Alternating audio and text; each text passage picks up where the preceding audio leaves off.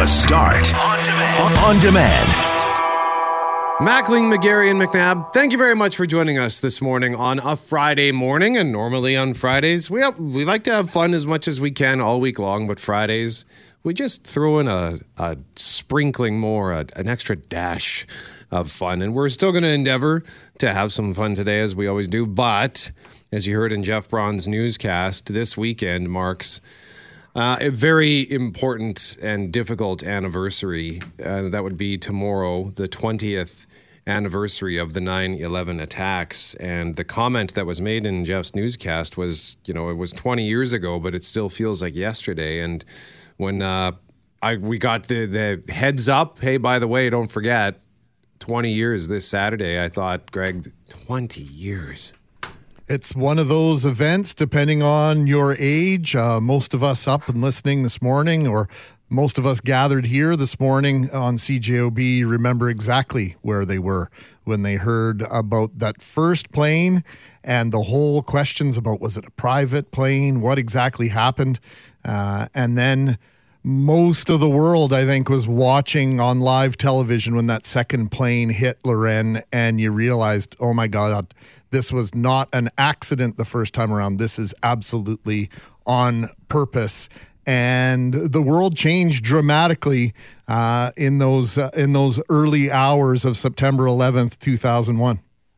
The fact that it was intentional, I think, is what kept going through the minds of many. Is this happening? Like, somebody meant to do this? This was an act of terror that we learned quickly afterwards. But, you know, in those first few moments, you're thinking this has to have been an accident. This couldn't have been someone meaning to kill all these people. And then the buildings went down and you think, what happened there? Was there another explosion? And I don't think time has gone by since, for me personally, where I haven't looked at so many things differently, including just when a plane flies overhead. It makes you think twice about so many things, from travel to how you view things to the fact that there's that kind of evil in the world. And so we will reflect on that several times throughout the day, because it's not just about where we were and what we were doing and how we were feeling, but all that has changed since. And so I think for our Friday, Brett, you've hit it right. You know, we have to pause and really look back on this and look ahead to what we hope to have learned and do better. Also, do you guys remember that day? And I it may have happened elsewhere in my lifetime, but it's the only time I can remember the Winnipeg Free Press and the Winnipeg Sun publishing a late day special edition. And I still have both of them. I ran out because I was working that day, and I somebody said, "Hey, the Free Press is out." And it was like on the street corner, they were selling papers.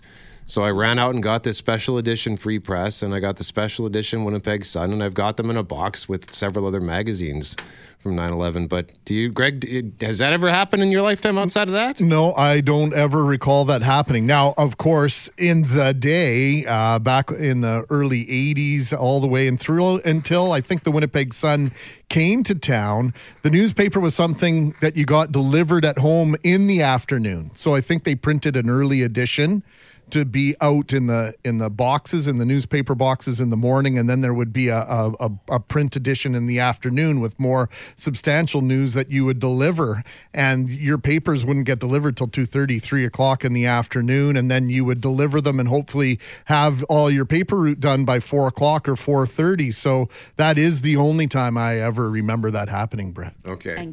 Keeping in mind, you know, when you think back 20 years, we didn't have the phones we have today. So that information, like, that was part of the problem. If you couldn't be at next to a TV or Google it as quickly. And even then, that was a newsroom where we had one computer with the internet back in 2001, right? And so you couldn't go on your phone to see what the heck was happening. And so getting that information out, getting it on radio, getting Global National that day went, you know, 24 hours straight, which it never had done before, because it had just launched a few days earlier. I mean, there was no way to find out what was going on if you couldn't be near your TV. So that's a good point, Brett. I had forgotten that they had done that. I should have brought those in for you to have a look at, Mackling. I'll remember to bring those in next week. So we will discuss this more at 6:45, and at 7 o'clock, producer Kyle Milroy, who makes wonderful montages, has put one together, and we will hear that at 7:07. And then we're going to talk about this in more depth in our next segment.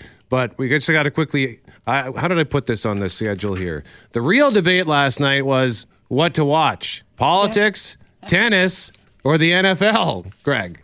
And I was jockeying between all three, but I settled mostly on the tennis as Leylah Fernandez made Canada proud again, heading to the finals at the U.S. Tennis Open. Absolutely an incredible night of tennis. What an accomplishment for this young woman. The story around her is absolutely fascinating, and we'll get into that a little bit later this morning and what this means for Canadian tennis. And a big match this afternoon as a Canadian man, Félix Auger-Aliassime, goes into the semifinals today.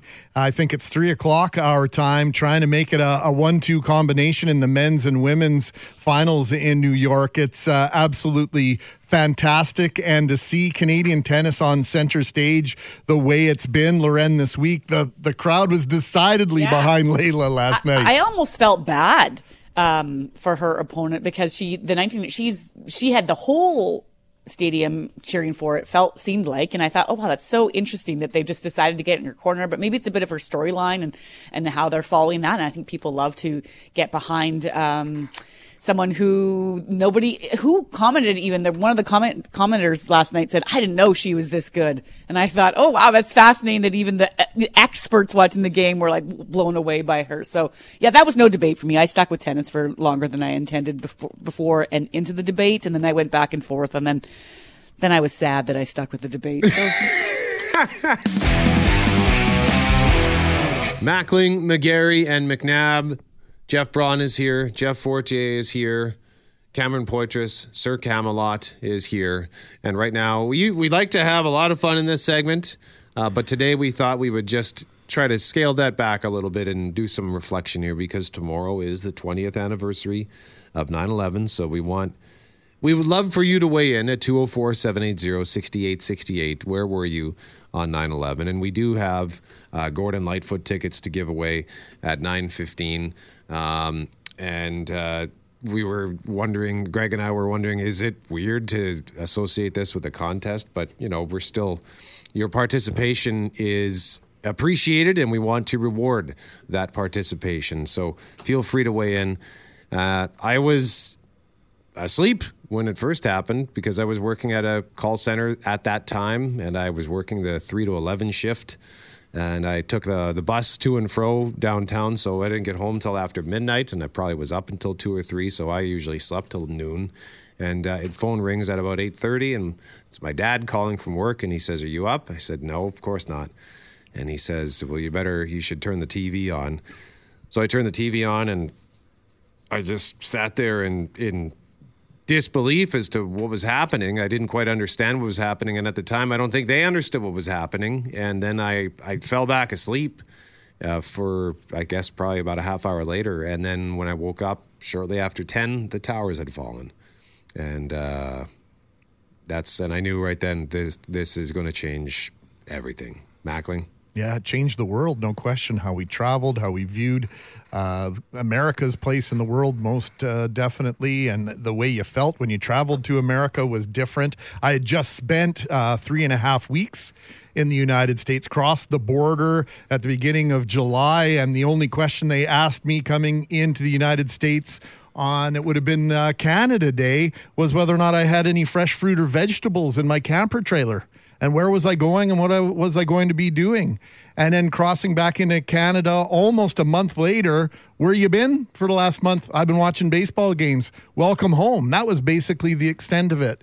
And everything changed after 9/11. I was at my mom's. I was actually in a really bad place in my life personally. And my baby sister woke me up at 7:45 because she knew I would be fascinated. And I had remembered, Loren, that a plane had actually crashed into the Empire State Building in the 1940s, in 1945, I believe it was. It was actually a bomber, a U.S. Air Force bomber, but it was on a foggy day.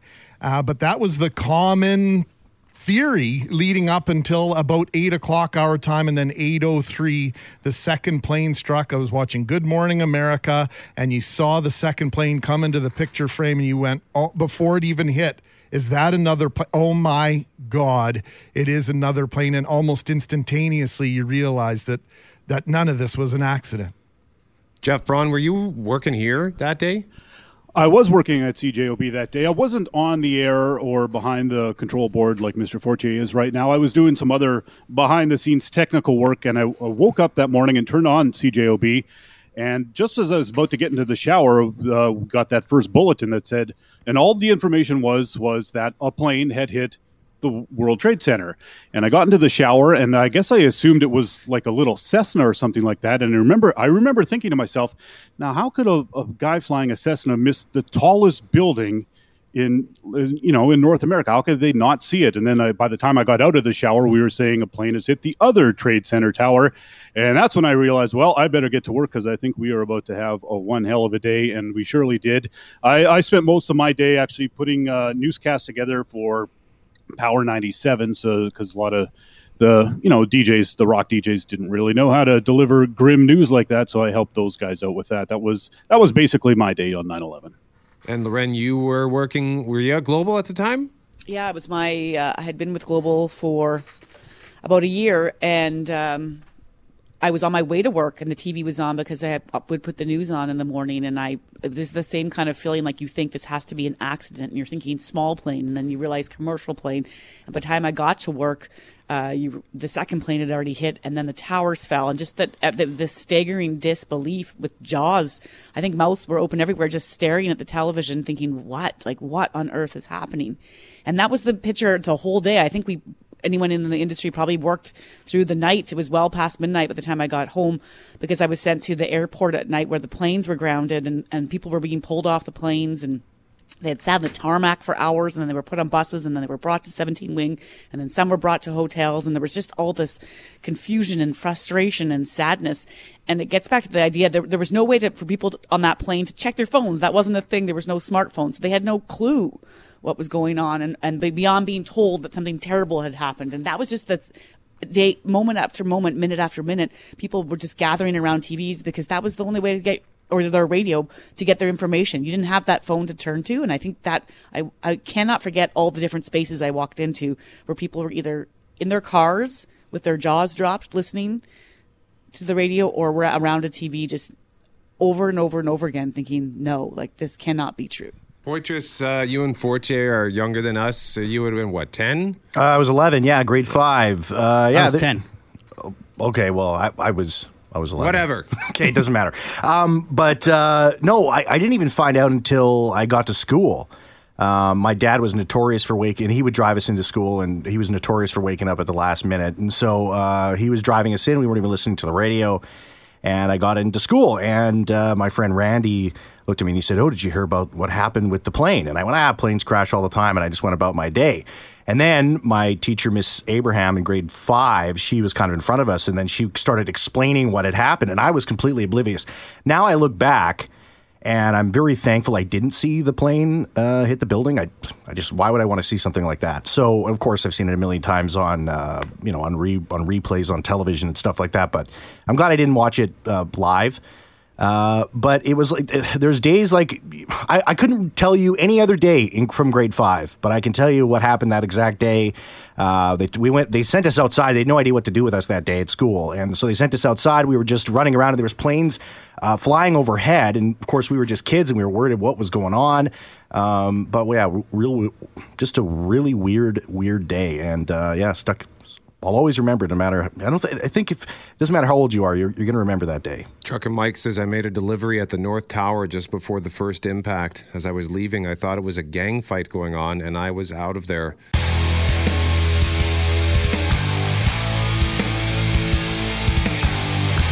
Mackling, McGarry, and McNabb. In a moment, we are going to hear a montage from producer Kyle as we get ready to mark the 20th anniversary of 9/11, and we just heard from Trucker Mike, who says he made a delivery at the North Tower right before the first impact.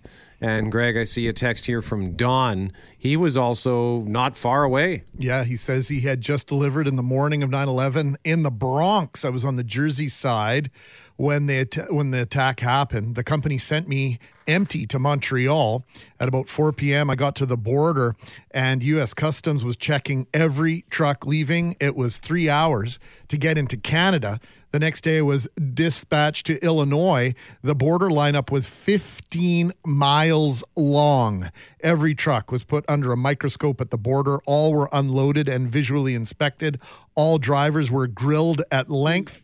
The whole process took 3 days for me to drive 15 miles and cross the border. Now trucks and drivers are subject to X-ray inspections. I understand that Trucker Mike is willing to join us, so let's bring him on in our next segment if we can, Lauren.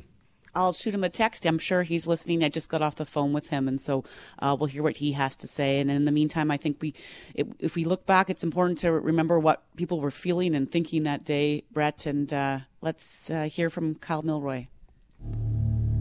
That is the World Trade Center.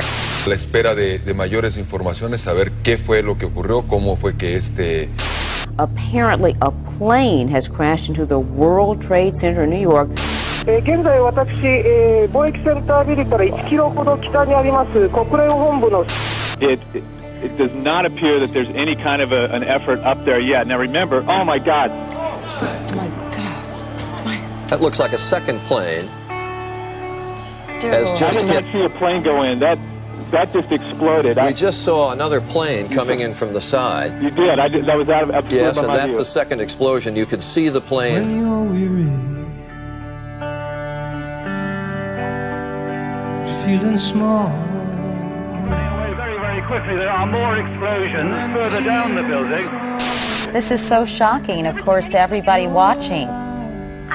I've never seen anything like it. It literally blew itself into World Trade Center. I heard the sound of a jet. I assumed it was like a Navy jet or something like that, just flying by. And we heard a big bang, and then we saw smoke coming out, and everybody started running out, and we saw the plane on the other side of the building, and there was smoke everywhere. Friends just can't be found like a bridge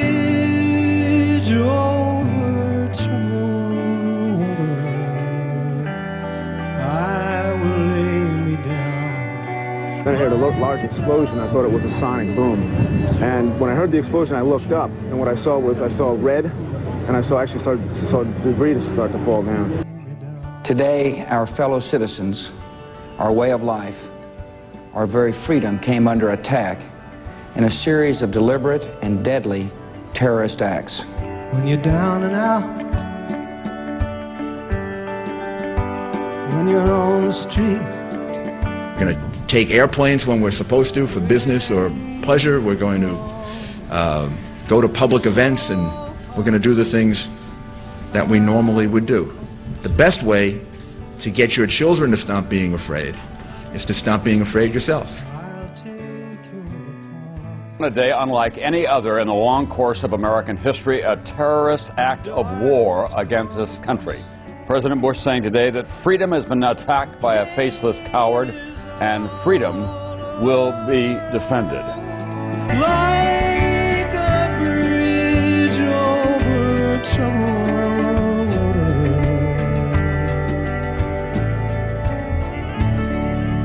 Thank you very much to producer Kyle Milroy for putting together that montage. And at 8:37, Loren, we're going to check in with somebody who works in the industry and has some unique insight into this. Yeah, works in the airline industry. We're going to talk about how, trucking and borders and everything changed, but so did everything with flight.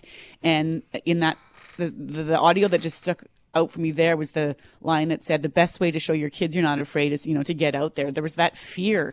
And just thinking back and reflecting back on that, how that changed everything for years with just going places and getting on planes and how you felt about that. So we'll check in with Barry Rempel of the Winnipeg Airport Authority at 8:30. Dave says he'll never forget 9/11. They were restoring the legislative building that year, and we were working at night right at the top on the electrical heat tracing cables for the eaves troughs around the dome when we got the news over the two-way radios. It was only moments later a co-worker noticed a huge jumbo jet descending from the sky, and then multiple other small planes in the sky. It was almost surreal to see so many being grounded in Winnipeg. We sat legs dangling over the scaffolding, watching the sky about 20 minutes, just in awe of what we were seeing.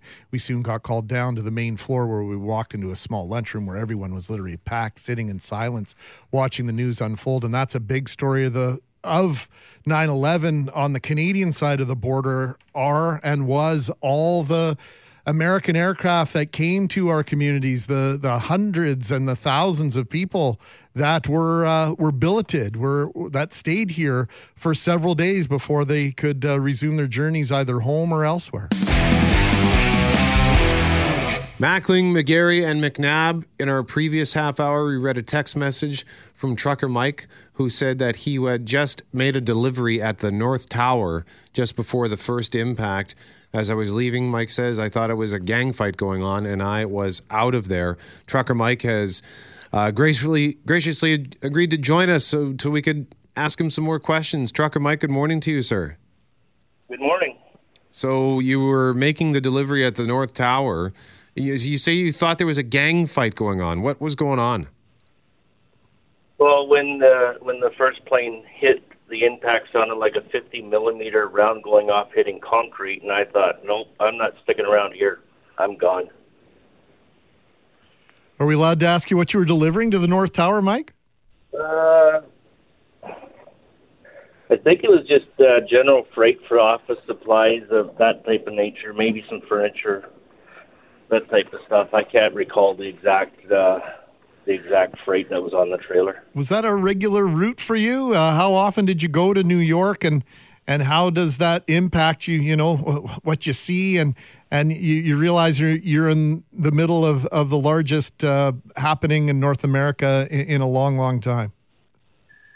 Well, that was the second time I've ever been to New York City. I've not been there ever since.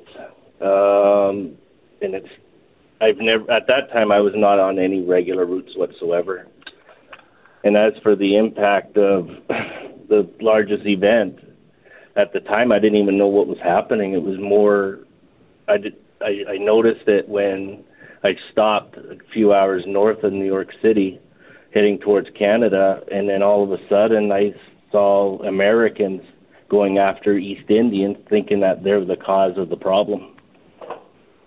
Like you saw fight breaks out. I know there was so much racial targeting and people being pointed, and that anger was so immediate and wrong, Mike, but understandable in terms of just the emotions people were feeling at the time. And so then when you learned that two planes had hit both towers, that the towers went down, and you had just been there, have you stopped and thought about how close of a call that was for you?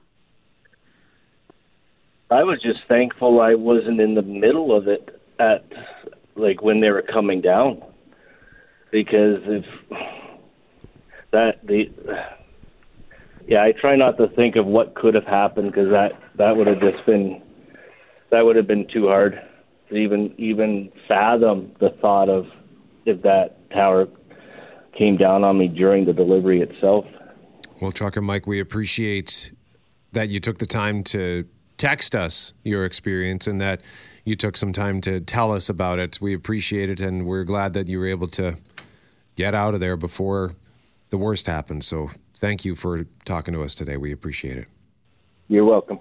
And Liz Carpenter texting us also with painting an interesting picture. She was a department manager at Walmart, and we heard the news. I think the whole store ended up in electronics watching it on TV, and everyone was stunned. You could just hear a pin drop.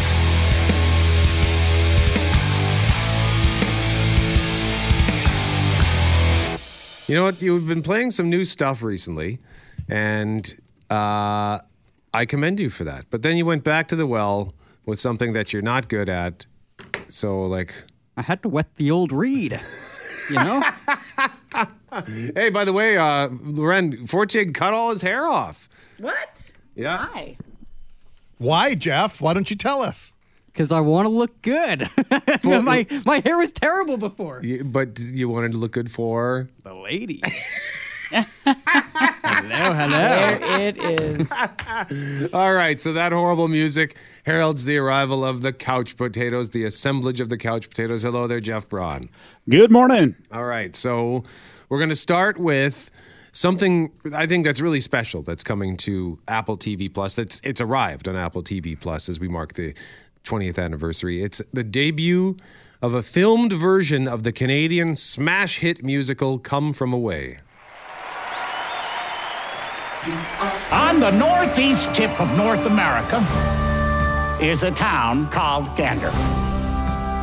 September 11th, 2001. Over 200 planes getting diverted. Even with all the hotels in town, we've got no room. With thousands of passengers arriving at any minute, the town is asking for help with, well, anything you can do. We barely know where we are. Just freaking out. I wish I was home. Thank you for shopping at Walmart. Would you like to come back to my house for a shower? As you may recall, after the attacks, the airspace was shut down, and all those planes had to go somewhere. So suddenly, the town of Gander, Newfoundland, a community of 9,000 people, had 7,000 stranded passengers. And this show is the story of how Gander took them all in. And through that uplifting story, Canadians Irene Sankoff and David Hein, they've created just a miraculous musical that's become an international sensation. Greg, you and I had the pleasure and privilege of interviewing Sankoff and Hein when the show came to the Royal Manitoba Theatre Centre back in early 2018. And I don't think either of us, at least I'll speak for myself, realized what greatness we were in the presence of, because this show was incredibly powerful. It's been an international sensation, a Broadway sensation, and the emotion that it evoked. Just listening to that 25 seconds or so of audio, Brett, my spine is tingling again. I'm right back at the Royal MTC the night that we saw it, and I'm on the verge of tears. It is such a powerful play. Yeah. Loren, did you have the opportunity to see it? No, I haven't, and I'm sorry I didn't, but I am glad that there's going to be a chance for me to see it in another way here. Yeah, and I concur with Greg. It's the emotion. It was emotional overload, inspirational, funny, tragic, sad. The music was amazing. The performances were wonderful. I was basically in tears the whole time because I was just so overwhelmed in such a good way. So if you want to watch something uplifting that celebrates the best of what human beings are capable of, even in the face of true horror, watch Come From Away on Apple TV+, which means I need a new streaming service subscription. Hooray. Hello? Yes, it's me. Dad, I'm okay.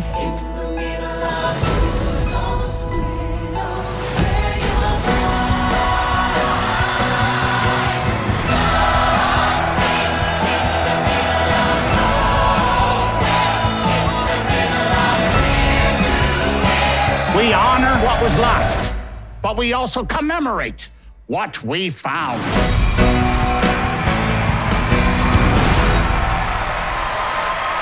Now, Jeff Braun, you say that you have a program that you often revisit around 9/11. Yeah, it's a documentary I have on DVD simply called 9/11, and they do show it on TV quite often as well, and I would imagine it will be on one channel or another tomorrow. It's hard to search for something titled 9/11, but if you can find it, it's definitely worth a watch. It follows this one specific fire company in Manhattan through their day responding to the Twin Towers, and it was really a case of blind luck because these two French brothers were already making a documentary about one of their friends who was a firefighter in that company, so the cameras were already rolling before the first plane hit, and they caught, I think, maybe the only footage of that. It is certainly the most clearest footage of that, and then they were the first emergency crew to arrive at ground zero while it was happening. It's a powerful documentary, as you can imagine, and like I said, it's often on TV, so if you can find it, I highly recommend watching it. It is simply just called 9/11. And I would also, as far as movies go, a movie came out not long after 9/11 called United 93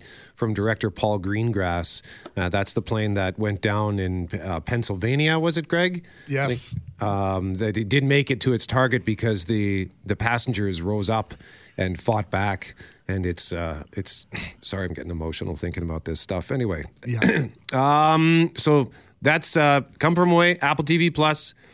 Jeff's documentary, United 93. We do have to quickly mention something that had me super excited yesterday. After all these years, to be going back to where it all started. Back to the Matrix. Yes!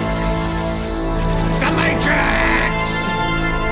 Matrix! Forgive my excitement. The Matrix Resurrections trailer debuted yesterday.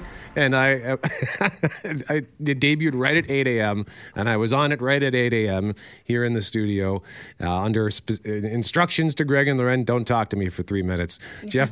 Jeff Braun. I know I'm crazy about this stuff, but you're excited too, right? I am excited. I'm always excited for a good movie. I'm looking forward to rewatching all the other Matrixes. I've seen the first one many times, but I haven't seen those other two more than I think the one time I saw them in the theater. And honestly, I can't even remember what happens in them. So I'm excited for the little marathon I'll have to go on there. But Brett, aren't you a little bit afraid? What if it sucks? What if Matrix 4 is no good? It can't. It has to be good. It has to be good. They can't. They wouldn't come back to do it 20 years later if it was bad. Yeah, they wouldn't. They wouldn't come back to do another Indiana Jones 4 20 years later if it was bad either. So, okay, fine, fine. You're right. Such a crusher, Jeff Braun. Just keep that 5% in the back of your head, there, Brett. Just worry about it for 4 months. Fine. The movie comes out December 22nd. And Loren, have you taken the kids to see Shang-Chi yet? No. I haven't. I can't decide, what is appropriate to let them watch. So no, I haven't done any of it yet. I'm sticking with the Boss Baby type stuff right now. Braun, you have a better radar for that stuff. Would Shang-Chi be appropriate for kids under the age of 10? Under 10, yes. Under 7, maybe not. There's a couple of maybe things that are too intense, and I noticed there was quite a bit more cursing than you usually get in Marvel movies. No F-bombs or anything dramatic like that, but some of the minor league swears showed up a lot more often than I was expecting. Anyway, we both loved the movie, and you can get the review in our podcast. It's available now, and the Couch Potatoes airs Saturdays at noon and Sundays typically at 6. Although I guess, what time's the pregame show for the Banjo Bowl? Start tomorrow, Greg? 1:00. Oh, perfect. So the Couch Potatoes. See, the Bob Irving's, I hope he's thankful. He's lucky. He's got the Couch Potatoes as the lead-in. So that'll bring the ratings up. Yeah, the ratings should be up substantially for the game tomorrow.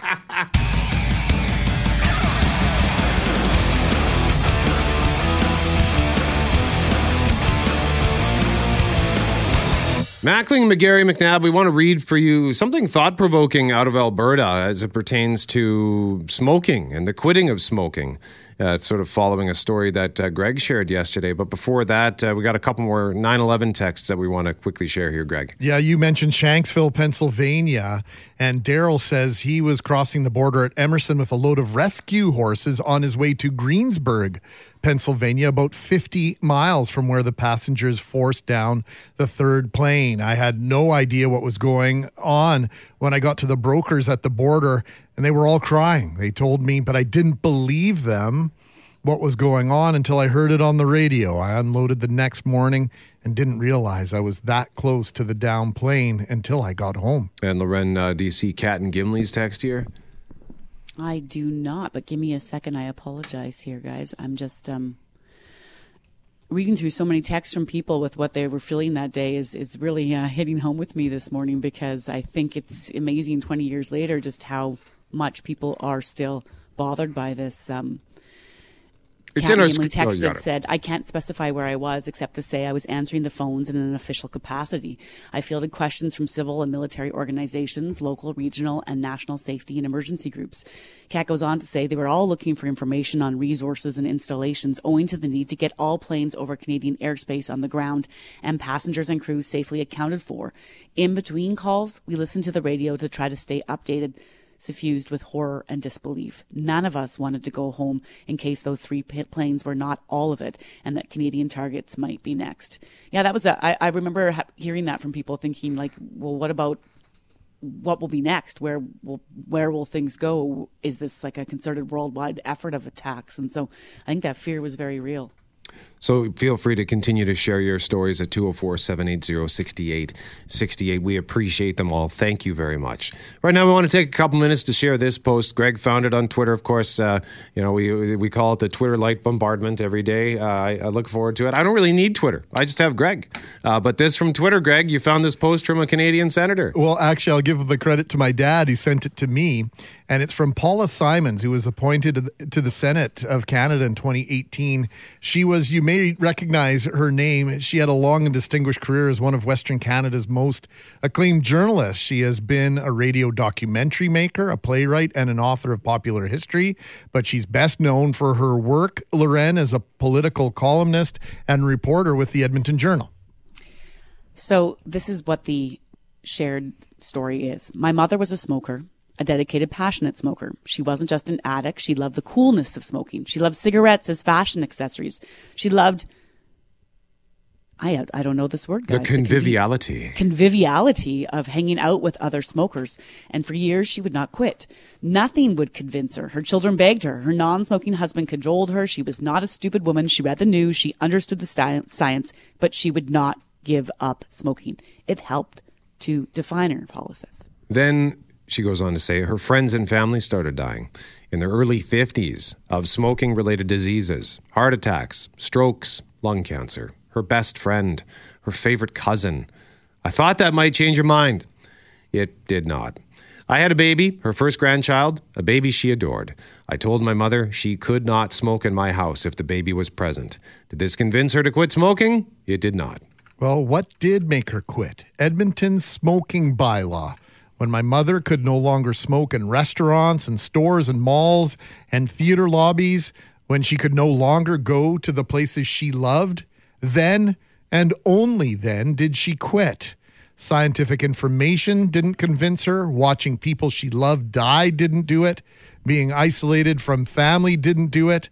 What finally pushed her to act was being denied access to restaurants and shops and other public places when smoking became maximally inconvenient. Paula goes on to say, so that's a story about my mom and about the perplexities of human psychology and human motivation.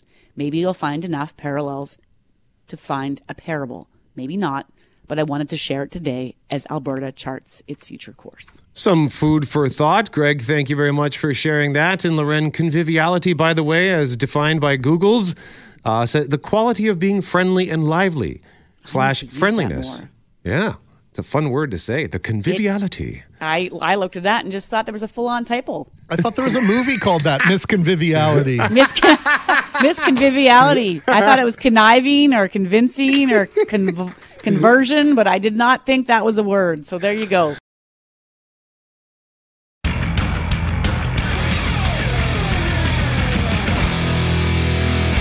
Mackling, McGarry, and McNabb, thank you very much for joining us today on The Start. A couple of weeks back, I declared my anger towards the federal election and how I would very much like to be able to decline my ballot, to be able to walk in there and say, thank you for this ballot, and now I give it back to you because you can stuff it.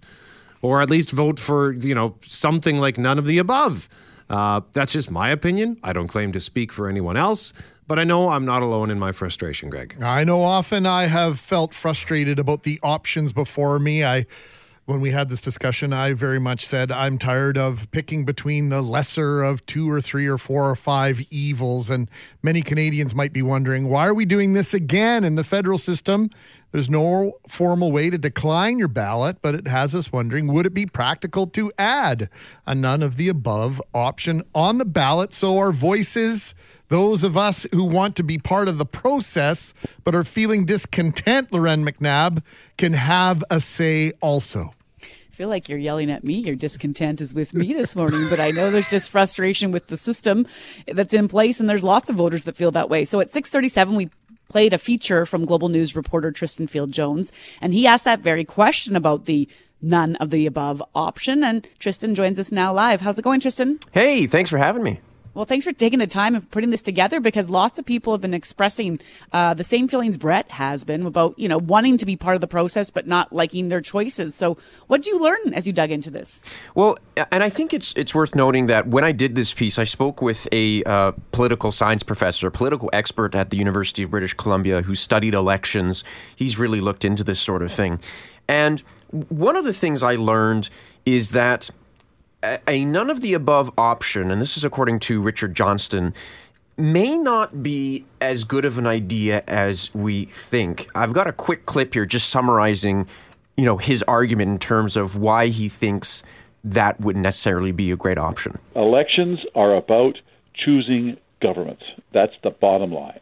we should not be in the business of encouraging people to engage in kind of throwaway, cheap talk. We should be encouraging people to make the substantive choice and to do whatever minimal research you need to do, including perhaps just investigating your own values.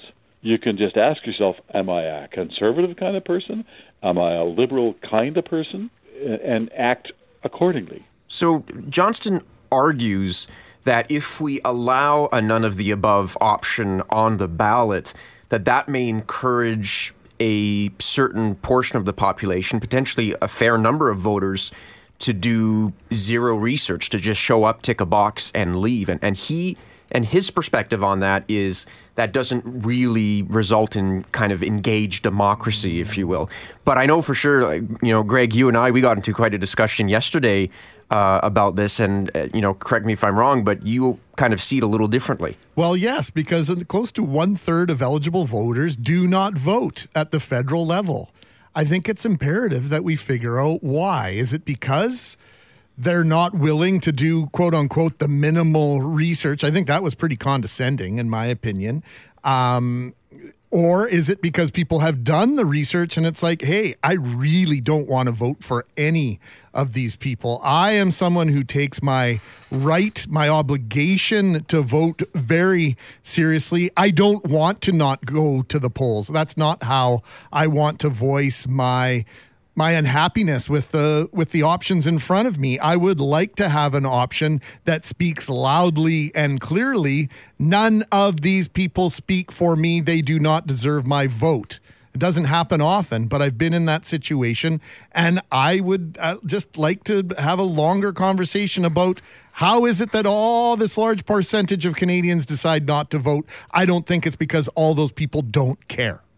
Yeah, and I think that's absolutely a fair perspective on that. When I did this piece and when I interviewed Richard Johnston, I thought it was really interesting, his thoughts on this, because, I think, like you said, Greg, we've all been there at some point where we've gone out, we've, held our nose while indicating something on the ballot. But, his argument as well is that spoiled ballots, which you do have an option to do if you're really disgusted, they are counted, they are indicated.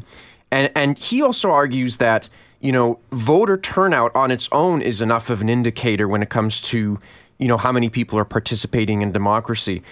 He also kind of here goes through, the last couple of decades or so and argues the point that voter turnout on its own is a form of participation. So take a listen. In the 90s, when the party system fractured, and particularly the conservative side of the system fractured and reform pushed aside the conservatives, what that did was basically hand the election to the liberals. And so for a decade, the liberals were just going to win the election, period, hands down.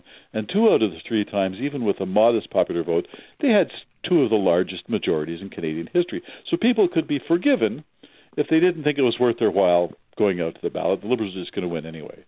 Then when Mr. Harper stapled the Conservative Party kind of back together, the party system became more competitive again.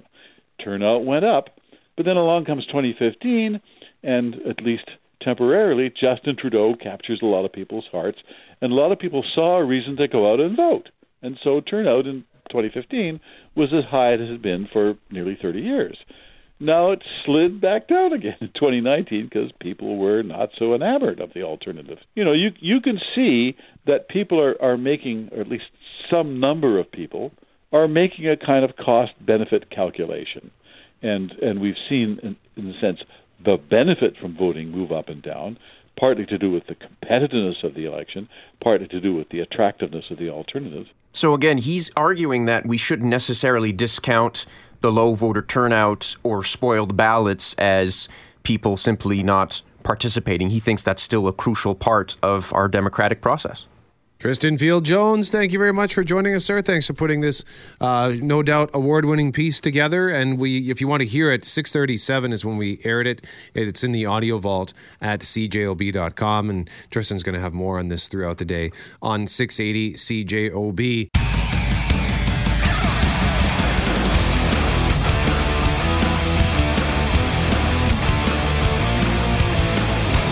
Mackling, McGarry, and McNabb, thank you very much for joining us this morning on The Start. We're asking you to text us, where were you on 9/11? 20th anniversary is tomorrow, if you can believe that.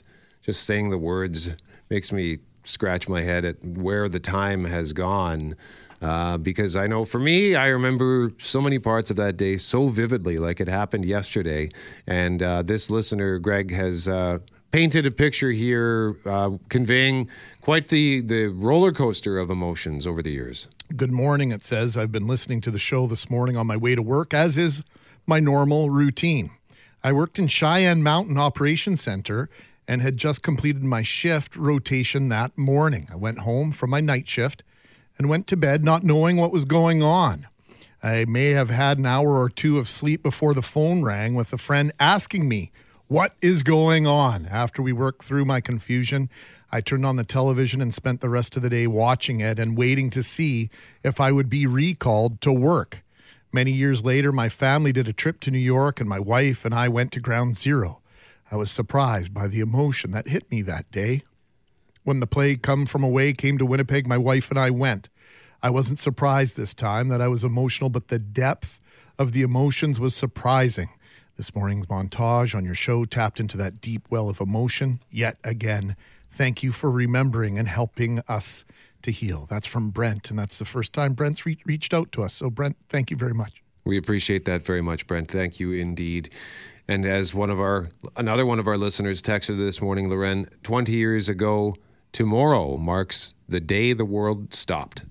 Yeah, I think that's how many people felt after learning the planes had struck the Twin Towers in New York and then the other attacks after that. And you just weren't sure what to do. I think everyone stopped and you think, where do I go? What do I do next? What's going to change for us? And Dan texted to say September 11th, I was stationed in Edmonton. And that morning, the base was holding its annual United Way golf tournament. The TV was on in the clubhouse, but nobody was paying attention. We got out for the shotgun start. I think we played about 3 or 4 holes when the military police cars drove onto the course, ordering all military personnel back to their place of work. We got back and there was a lot of panic, flinching going on. We had our weapons issued. We were told to pack our kit. No one knew who was responsible yet, but there was a lot of panic, Dan says. Boy, oh boy. And a month later, of course, Canadian soldiers were off to Afghanistan. Life changed for our military, for anyone crossing the border, air travel, border travel, ground travel, it all changed. Barry Rempel is the president and CEO of the Winnipeg Airport Authority and joins us now. Good morning, Barry. Good morning. We've been asking our listeners, we'll ask you the same question. What do you remember about that day? Where were you? Well, I was actually preparing to move to Winnipeg. I was still in Calgary at the time, at the airport there. And I think the thing that I will remember the most was after coming out to the airport, hearing the news reports, there was a large reader board on the entrance to the airport, and it just said all flights canceled until further notice. And for an airline airport guy, that was a first. What happened? Did the airports close instantly when the news broke? Yeah, in fact, what happened is, and it was a huge team effort between. Coordinating with NORAD, coordinating with NAV Canada, and our own security personnel. It was, here in Winnipeg, it was accommodating 17 diverted flights, finding accommodations for them. It was a Team Winnipeg approach, it really was, because I remember phoning and talking to the people here, and in fact, WRHA and others were sending personnel out to the airport, nurses, doctors, basically to help people try and cope as they were standing around the airport watching the TVs in the airport at the time, trying to understand what happened. And I think that was the thing going through everyone's mind, like, what's this about? Who did this? Why? Lots of questions and no answers on that first morning. Yeah, Barry, I was saying I was working for Global TV that day and then into the night. And so we were at, I think, 17 Wing. People were being bussed there from across the tarmac, and then trying to figure out the hotels. And one of the emotions was anger and frustration because some of the people didn't know. Like they just, they'd been stuck on the plane. You're trying to explain to them what happened, but until you see it, you can't grasp, well, why am I not flying? Or what do you mean the airports are grounded. I mean, that had nothing on that scale had ever happened before in the sense of the impact of shutting every airport down. True. You couldn't say that better. Nothing had ever happened before on that scale, ever. You know, there'd been small events, security events, but nothing ever on that scale where the first time in history where the Canada's airspace was completely closed. And in fact, the decision was made by a Canadian three-star general that was the second in command at NORAD in Cheyenne Mountain on that day. Truly nothing ever before happened like that. The closest we've probably had ever since, but in a very different way, was COVID. But you mentioned being trucked across or bused across to 17 Wing. I have to tell you, the RCAF here did a tremendous job of coordinating with us because they have had some accommodations over on the other side. And it was actually a flight from Manila that was sent over to the 17 Wing side. And interestingly, one of the reasons people were panicking, angered, was that there were no translators. There were a lot of people on the flight that didn't speak English. And, from what I've seen from the records and talking with people here, a lot of people from the Filipino community volunteered to come out and translate for us just to try and con people to understand that there was, they were safe, they were on the ground, they would be looked after. And this community truly looked after those people. Yeah, it was a massive community effort to make those folks comfortable and to find accommodation. And it was the September 14th when things finally got back, planes got back in the air, Barry? Started getting back in the air, yes. So it was an instant shutdown, and fortunately for, I'll say, the industry, it was a fairly quick ramp up, what we called a deep V, where once it had been determined and once what had happened, who was responsible. And then from there, it was a very different world, though.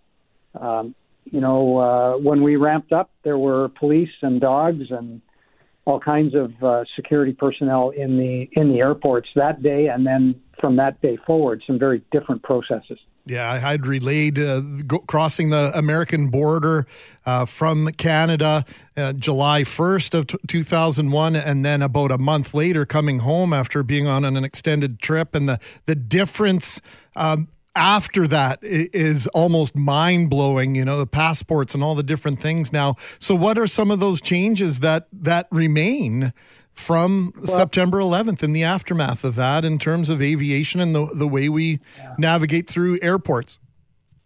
Well, for those that don't remember before September 11th, security was basically walking through a metal detector, and the security was done by the airline.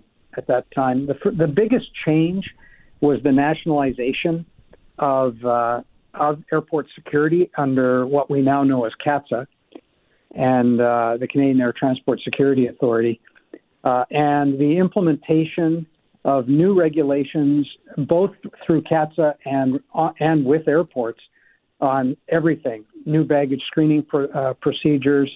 I'm sure many of the listeners have even now gone through the new processes, where you're physically scanned using various x-ray machines to see if there's anything, on your person. It's a very new way. It's a risk-based approach.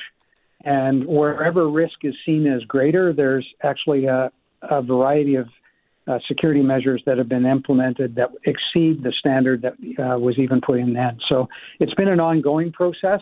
You mentioned traveling across the U.S. border. Candidly, it was, I believe, Bush at the time that worked with Canada to implement what we now know as the smart border process. Incredible uses of technology that just were only dreams, I suppose, of certain security personnel before September 11th are now a reality. Well, I just was going to follow up just on that.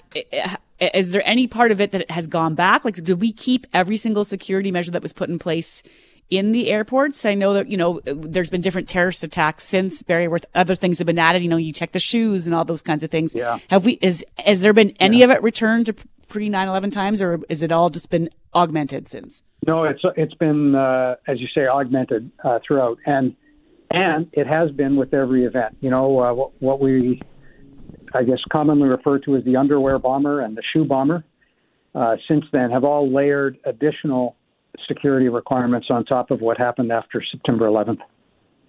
Barry Rempel is president and CEO of the Winnipeg Airport Authority, joining us live on The Start. Barry, thank you very much for this conversation. We appreciate it. Thank you. It's brought back some unbelievable memories.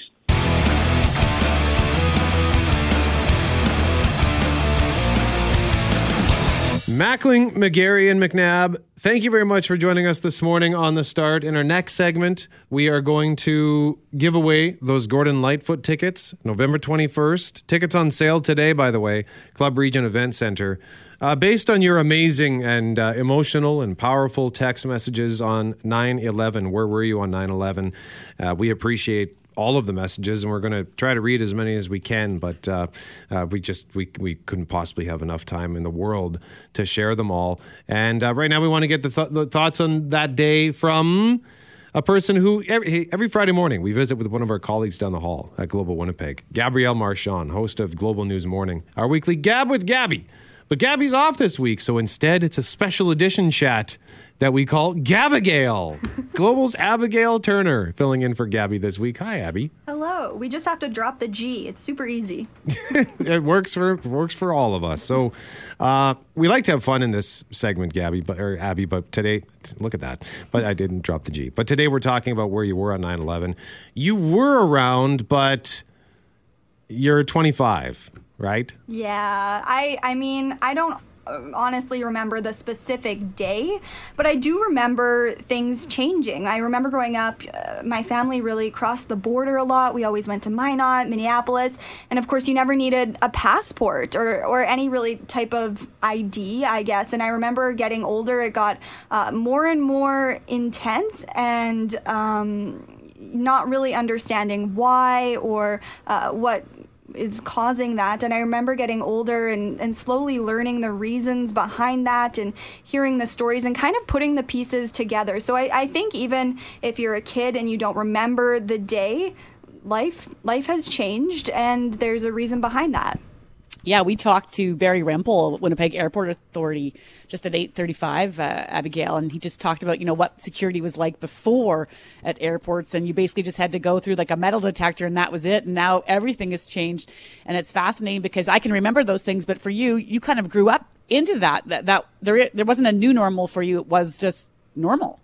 Yeah, that's right. And just thinking back to crossing the border again, even as simple as having to have a letter. My parents divorced after that point, and having to have a letter from the other parent saying that you were allowed to take your child across the border, that was never a thing. And yeah, just kind of experiencing that as you grow up is quite fascinating. Okay, well, let's have a little bit of fun. Not as much fun as we had yesterday at the building barbecue out on Main Street.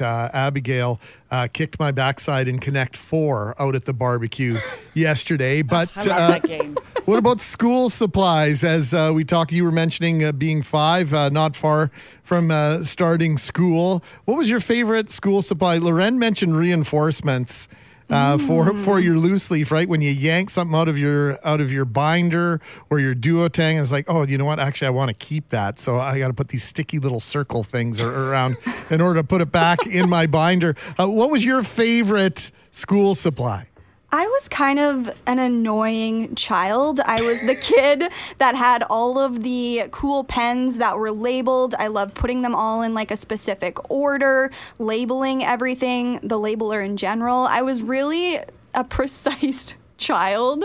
Looking back, maybe there was a bigger issue, but I loved putting everything in order, the pens, the pencils, having my locker, you know, specifically organized on each shelf. I remember that growing up. Oh gosh. Hey, those are all helpful. I mean, well, now it all makes sense because you're one of the most organized people in this building, right? I don't know about that. Oh, wow. Well, so modest. See, we do.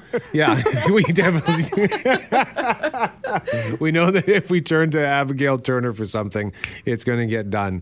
What about stains? We talked about stains, bad stains on your clothes, or maybe an embarrassing stain or a stain in your car. Jeff Braun told the story how he had a stain on his apartment floor, and he had, to get his damage deposit back, he just had to stand on that spot while they did the inspection. So anything jumped to mind for you? I remember probably, I don't know, 8 years ago, I finally made all this money to buy, I think it was my second car, but, you know, it was a nice car because your first car is not, you know, all that nice. So I saved up all this money for a new car, new to me car, and I went and picked it up, and I had to go to work. I was waitressing, so I needed something quick, and I think I stopped at Qdoba and got a taco salad, my brand new car, I'm going to work, I'm feeling cool, and I have this taco salad on my lap, and I'm thinking, I just need to, you know, scarf this down and make it to work. And I go to take the first scoop with a big thing of sour cream on the fork. Where does it go? Right in between my legs, onto the seat of my brand new car. So I had this car for 5 years with this big white crusty stain on my seat. Why are you eating a salad? Like, who chooses salad? Have you been to Qdoba? Don't get me wrong. I like the salads there. I get it. Those are great. Like, no, that's the whole reason why I loved Grand Forks before Qdoba finally came to Winnipeg. But in the car? Come on, Annie. She picked a salad because they don't serve cereal, because that would make more sense driving. If you've been to Qdoba, you know, okay? I'm just going to have this bowl of hot soup while I drive. You say you were serving at the time. Why didn't you just eat at work? Because it was a poutine place, and obviously I wanted something a little healthier, I guess. I don't know. These are just all terrible choices. You stick with the poutine. You don't have a salad while you drive. I'm disappointed in you. Disappointed. And before you go, Abigail, you recently had a burger at Tommy's on Corridon, and you gave me some good tips on how to reheat a burger, because that can be a challenge. Yeah, what did you do? This burger was the size of my face, so obviously I couldn't finish it. I had half while I was at the restaurant, and then I had half last night for supper. This is the key. If you are reheating your Burger Week burger, throw it in the microwave, 30 seconds, flip it on the frying pan, and you're set. You're good to go. You have the warmth and the crispiness. There it is. That's ingenious, because I tried last year and failed miserably to reheat the burger. It was just not the same. Abigail Turner, a.k.a. Gabigail, thank you very much for joining us today. Thanks, we appreciate it.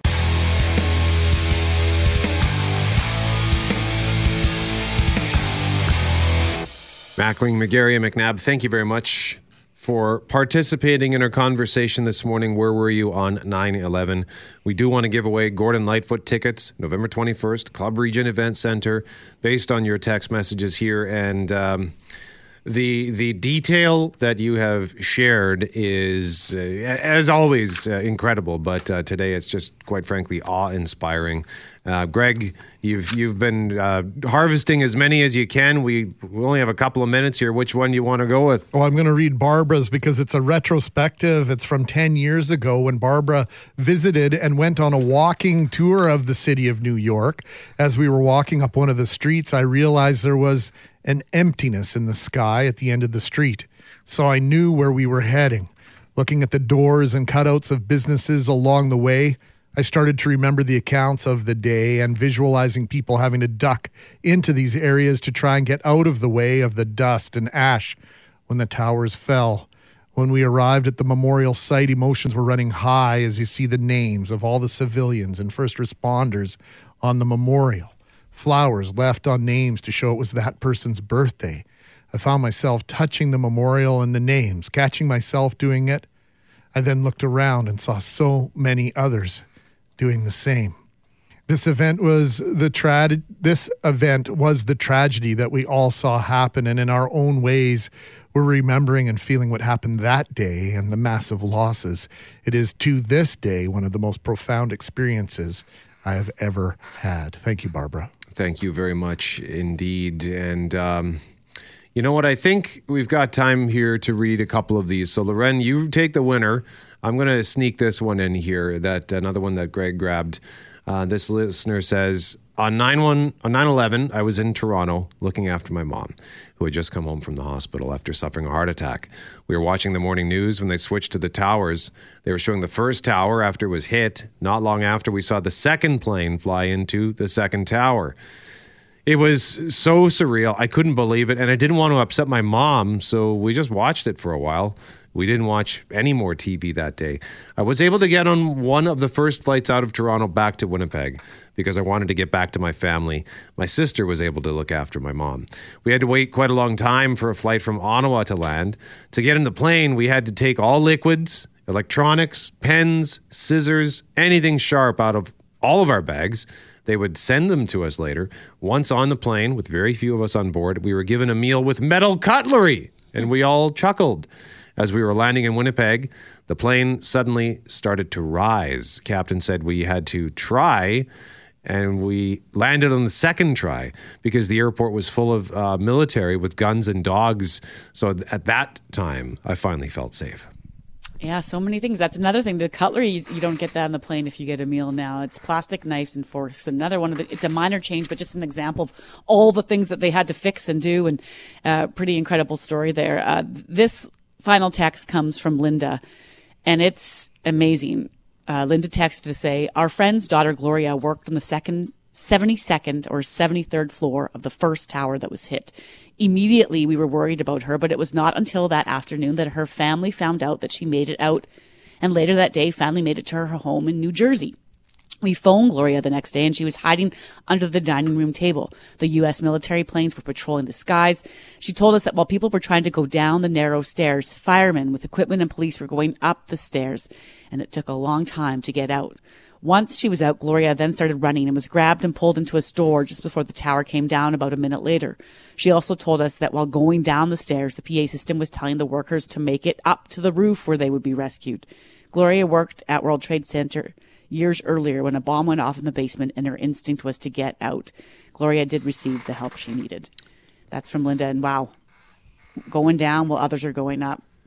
And she made it out, and just to imagine the image of her being pulled into a store just before the tower comes down, just incredible.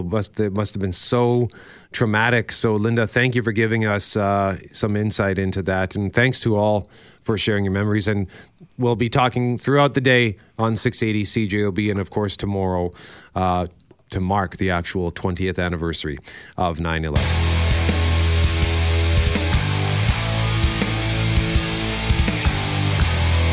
Mackling, McGarry, and McNabb, thank you very much for joining us this morning on The Start. Question of the day this morning, which appears, I don't think I actually hit publish on this one. The question of the day is going to be, what did you think of Thursday night's leaders debate? And your options are solid debate. Second option is meh.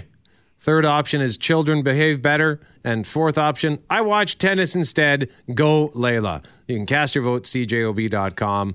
And right now, that's exactly what we want to talk about. We want to talk about how last night there were viewing choices galore. A plethora of viewing choices for Canadians. The leaders debate, the first NFL game of the season, and a tennis match which led to a Canadian woman in the U.S. Open final for the second time, Greg, in 3 years. Yes, and with the majority of the support inside Arthur Ashe Stadium in New York, Flushing Meadows to be specific, and Canadian basketball legend Steve Nash is part of her entourage. 19-year-old Leylah Fernandez has worked her way through to Saturday's women's final. The match will be up against one of the biggest football games of the year in these parts, the Banjo Bowl. It's going to be another tough decision for some folks tomorrow afternoon, Loren. Yeah, so joining us to discuss both events, we have Christian Aumell, host of the CJOB Sports Show. Christian, are you sure you don't want to talk about the debate instead? What debate? There was a debate last night? 3% of our voters so far that said it was solid. A solid 3% really liked it. So I'm 97% sure I made the right choice last night. That's good math. I like it, my friend. Let's talk about Fernandez. I mean, watching the match last night, I just kept thinking to myself how easy she was making things look, but it was no easy run to the final for her. Tell us about who she faces and how she got there. Well, it's just an incredible story because going into this tournament, right, Bianca Andreescu is ranked 6th in the draw. We've got Canadian men ranked in the top 12, two of them. And Leylah Fernandez is kind of an afterthought. She's a young player, 18, comes into this tournament ranked 73rd in the world. And most people thought, okay, she might make the third round where she's going up against the defending champion Naomi Osaka. And then Osaka wins the first set, serves for the match in the second set. I've got it on my computer while I'm doing my show, and I'm like, okay, well, she had a fun run. Next thing you know, she has this amazing 10-minute stretch where Osaka kind of falls apart, wins that match, goes on to beat a three-time major champion, then goes on to beat the number 5 player, and then last night beats the number 2 player, all of them in 3 sets. She was up against the ropes a number of times, just kept finding ways to get through. Just remarkable poise for someone who turned 19 this past Monday, and it's somebody that has an incredible amount of self-belief. She was asked after the Osaka match, when did you think you could win this? And she just kind of plainly said, well, before the match. Like, I thought I could win. She legitimately believed this whole time she could win this tournament. And now she's going to have a chance to on Saturday, and obviously we're focused on the Canadian angle of this. The person she's playing against is an even crazier story. Her name is Emma Raducanu. She was born in Toronto, moved to the UK when she was 2. Going into Wimbledon, she was ranked 338th in the world. She got a wild card into that tournament because she's local, made the 4th round, and then had to go through qualifiers at the U.S. Open. That means you got to win 3 matches against other people that aren't ranked super high. She gets through there. She hasn't lost a set the entire time. She makes it to the final. She's the first qualifier, men's or women's, to ever make a major final in singles play. She's the first British woman to reach a slam final in 44 years. None of her sets have really been all that close. And she's the youngest Grand Slam singles finalist since 2004. So you've got a battle of teenagers that we haven't seen since the late 90s when Martina Hingis played Serena Williams, but those were top-seeded players. These two are 73rd and 150th in the world. And sometimes you think, oh, these kind of nobodies for a lot of people didn't know who these players were going in. This has been unreal for the tournament. So many people have been watching. The energy in that building has been, as Greg mentioned, just amazing. The question will be for me, who are they going to cheer for? Because you always cheer for the underdog, but when you got 2 underdogs going up against one another, what's going to happen? I think they're just going to go nuts for every point for either player, and it's going to be amazing to see. And, of course, it happens right during the Banjo Bowl, just like Bianca's final in 2019 when I tried to watch on my phone on the sideline, and then the data crapped out, and it was okay. But I'll just do the PVR thing tomorrow and hope Bob doesn't mention the result on the air, but he will. Now, big tennis guy. Now, one of the things that caught me about last night's match, and this probably isn't the most important thing, but I think a lot of people who may be just casual viewers like myself might have been confused, because when I put the match on yesterday, I thought I was watching a replay of the quarterfinal because they were both in the same outfits. But so I gather that her previous 2 contenders or opponents were on the same sponsorship team. And is Raducanu part of that same team as well? So Nike has a lot of sponsored players, and they usually have a couple different kits they're called for players to wear, and a lot of them are wearing the same ones. Sabalenka had a couple variants. There was like if you know the University of Queen's University in Kingston, the Golden Gales have kind of got yellow and blue. She was wearing that one for a few rounds, and then she wore the red and blue one last night that Svitolina also wore in the round before. Raducanu beat someone named Belinda Bencic, who was wearing the old yellow one.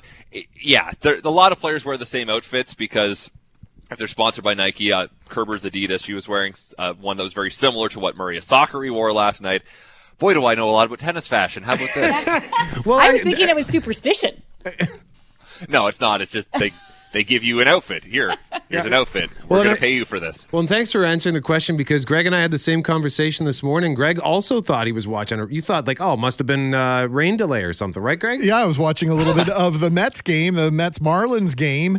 And I was desperate for something as I was waiting for the Bucks-Cowboys to start. And they mentioned the fact that it was raining in New York. And then I'd forgotten that they'd installed the retractable roof on Arthur Ashe. And so when I turned it on, I was like, oh, it's been delayed. And then I went through all the thought processes that Brett did and did some double checking and go, oh, wait a minute. The player she played in the quarterfinals wasn't second ranked. So I sorted it out very quickly, but Brett and I were on the same page. We want to talk about the Canadian men and the opportunity that Félix Auger-Aliassime has to advance also to the men's final. He has a similar task as Leylah had last night. Yeah, lost in all the Leylah magic and the Raducanu magic is the fact that for the first time ever, and not just in the open era, there's often the qualifier of in the open era, that's 1968, ever, like that 1800s ever, for a Canadian man to make the semifinals of the U.S. Open singles draw. It's the first time it's ever happened. I don't like his chances up against Daniil Medvedev, just because Medvedev is far more established than Sabalenka is on the women's side. He's been to some major finals before. He lost in the 2019 final. He lost in the 2021 Aussie Open final. I just think it's a bad matchup for Félix, but it is still awesome that he's gotten this far. And that matchup's coming up at probably about 2:30 this afternoon. And if somehow Félix were able to pull this off, and it would be, he's been playing very, very solid tennis, very bold tennis. He has not been like flashy emotional. It's just been very business-like. He'll go up against either Novak Djokovic or Alexander Zverev, and that's the top seed and the fourth seed. It's all about Djokovic on the men's side. If he wins this tournament, he becomes the first player since 1969 on the men's side to win all four majors in 1 year. It'll be his 21st major title, which is more than any other man has ever won, breaking a tie right now he has with Rafael Nadal and Roger Federer. So there's just so much history right now on Novak Djokovic's back, and I think that's the one thing that might be able to beat him. It's not a player, it's the weight of history that might beat him. I don't think it's going to happen. He was just so surgical in his quarterfinal win. But if Félix were able to get to the final and face Djokovic, that's obviously such a huge moment for him. This is already a huge moment for him, getting further than he ever has in his career. He's only 21, right? The men's game has been dominated by dudes in their 30s for a while. So for him to get this far has been awesome, and we will we'll watch and see what happens. I guess we should really quickly ask you about the Blue Bombers as they get ready for the sold-out Banjo Bowl tomorrow. Interesting for me, at least in my mind, when the rosters come out later this morning, Christian, as to which players will not be in the lineup for the Saskatchewan Roughriders. Their defense was a little bit banged up, purportedly. It'll be interesting to see who suits up and who doesn't for the green and white.